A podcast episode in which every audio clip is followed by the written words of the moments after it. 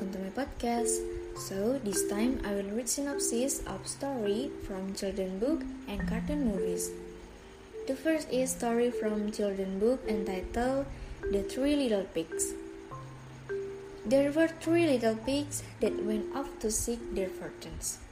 The first pig found a man with straw and used it to build a house, which the wolf blew down.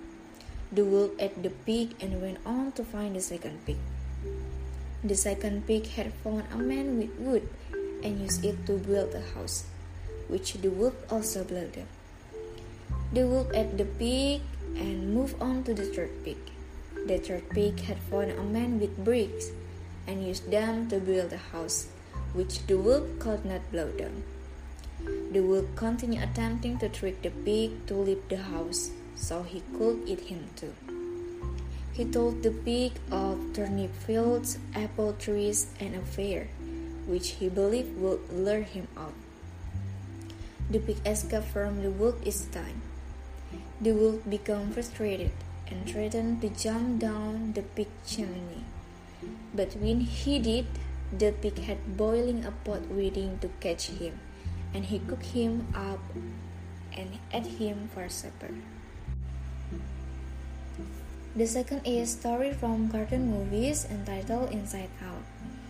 Inside Out is a film about an 11 years old girl named Riley who moved across the country from Minnesota to San Francisco with her parents.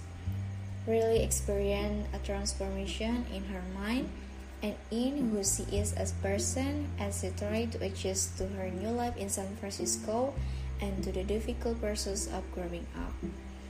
The viewer follows Riley's five emotions joy, sadness, anger, fear, and disgust on a journey in her mind to help her through her transition to adolescence and to assist her in making what they think are the right decision.